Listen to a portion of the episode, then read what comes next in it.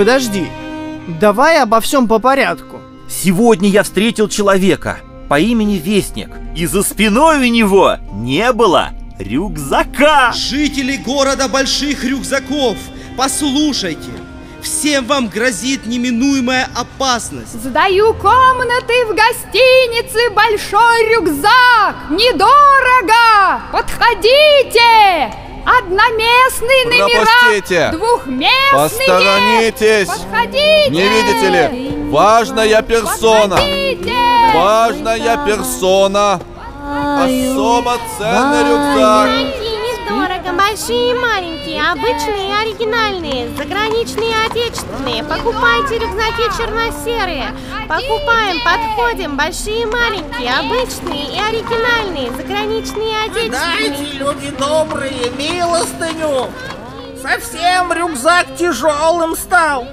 Ходить сил нет. Помогите, кто чем может. Подходите!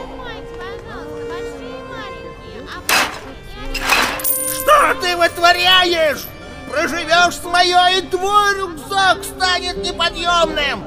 Вспомнишь меня еще, хулиган! Жители города Больших Рюкзаков, послушайте, всем вам грозит неминуемая опасность. С каждым днем рюкзаки становятся все больше и больше. И однажды они вас раздавят.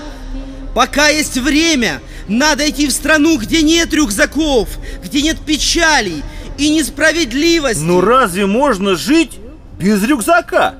Я родился в этом городе и хорошо знаю, что даже маленькие дети уже носят рюкзаки. Я никогда не слышал, чтобы кто-то мог его с себя снять. Да, такое место существует.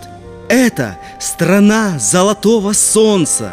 Там все люди свободны, вокруг всегда весна, цветущие сады наполнены самым изысканным ароматом. Пение птиц завораживает слух. Солнце никогда не меркнет.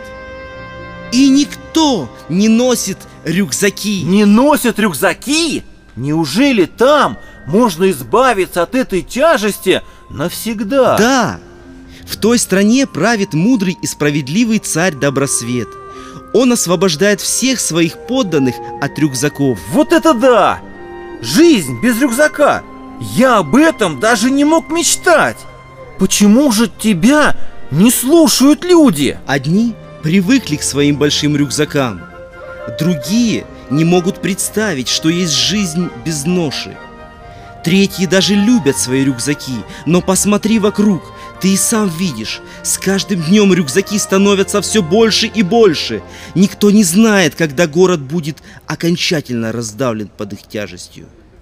Что же мне делать? Вот, возьми приглашение в страну Золотого Солнца для тебя и твоих друзей.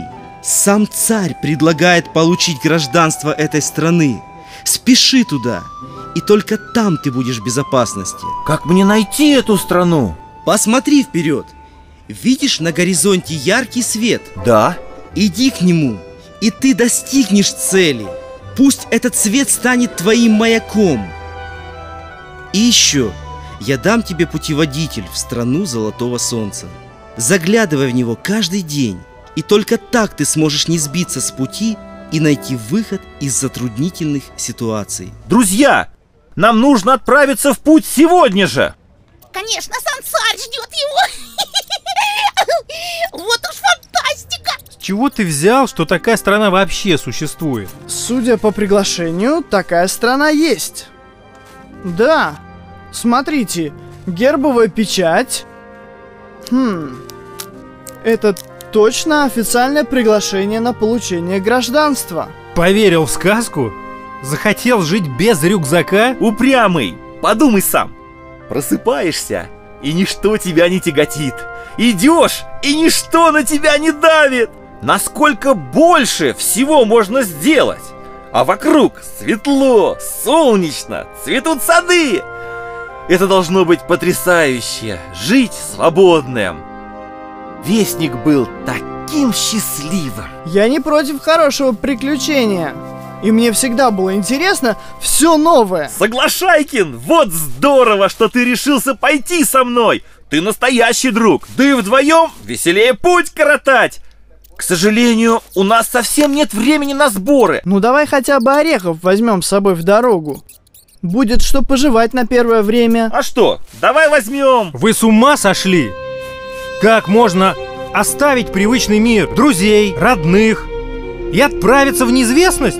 И вообще, я слышал, что каждый на пути в эту страну исчезает в страшной долине потерь. Я не знаю, что ждет меня впереди, но точно знаю, что не хочу больше здесь оставаться, ведь сам царь Добросвет приглашает меня.